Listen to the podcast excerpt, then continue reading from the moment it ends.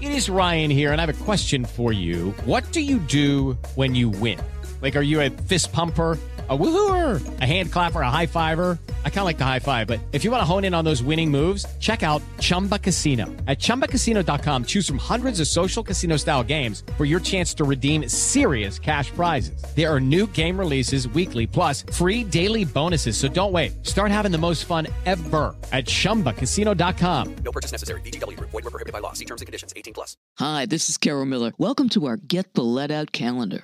45 years ago, on May 1st, 1978, John Bonham sponsored the Schoolboys Grand National Scramble. It was a two day sporting event for young off road motorcyclists like his 11 year old son Jason. A news report said, quote, Jason was one of the top national junior class riders last season, and this year moves up to a more powerful machine in the intermediate class, unquote. Along with John Bonham's sponsorship, the motocross event raised money for a National Children's Hospital. Another good deed he did around the same time was encourage Robert Plant to come to the next Led Zeppelin rehearsal held later in the month. On May 2, 1969, Led Zeppelin played at the Rose Palace in Pasadena, California, on the first of two nights. The Rose Palace was a warehouse of sorts, definitely not to be confused with the Rose Bowl. They did get booked to play at the Rose Bowl six years later. While in the area, Led Zeppelin booked studio time at A&M in Los Angeles. Jimmy Page played some slide guitar in response to the brand new chorus.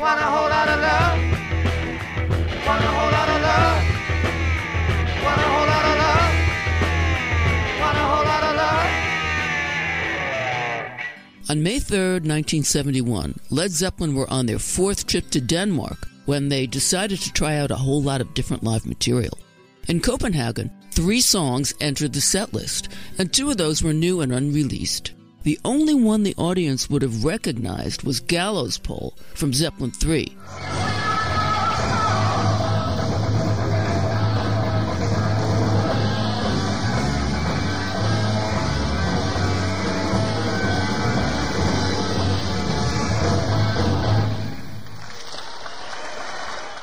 Gallows Pole was not one they kept in their regular rotation for long at all. They stuck with it for both of their Danish shows, but dropped it immediately afterward.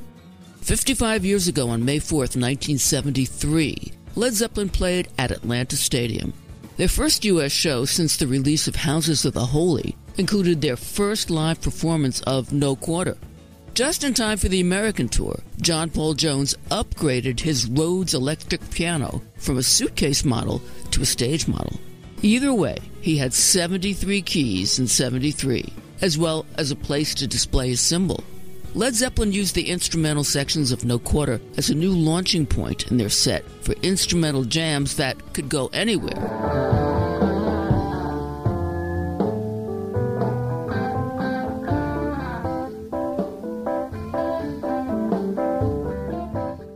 Fifty years ago, on May 5th, 1973, Led Zeppelin followed up their record breaking tour opener in Atlanta with another historic show at Tampa Stadium. It seems between us we've done something nobody's done before. That's fantastic. Led Zeppelin manager Peter Grant's latest hire was publicist Danny Goldberg. Danny used the opportunity to attract press attention Led Zeppelin's way. Zeppelin were breaking attendance records that had belonged to the Beatles. Danny realized it and helped the press to understand it too. This is Carol Miller. Thanks for getting the Led out. Check back next week for another Get the Led Out calendar podcast. Judy was boring. Hello. Then Judy discovered ChumbaCasino.com. It's my little escape. Now Judy's the life of the party. Oh, baby, Mama's bringing home the bacon. Whoa, take it easy, Judy.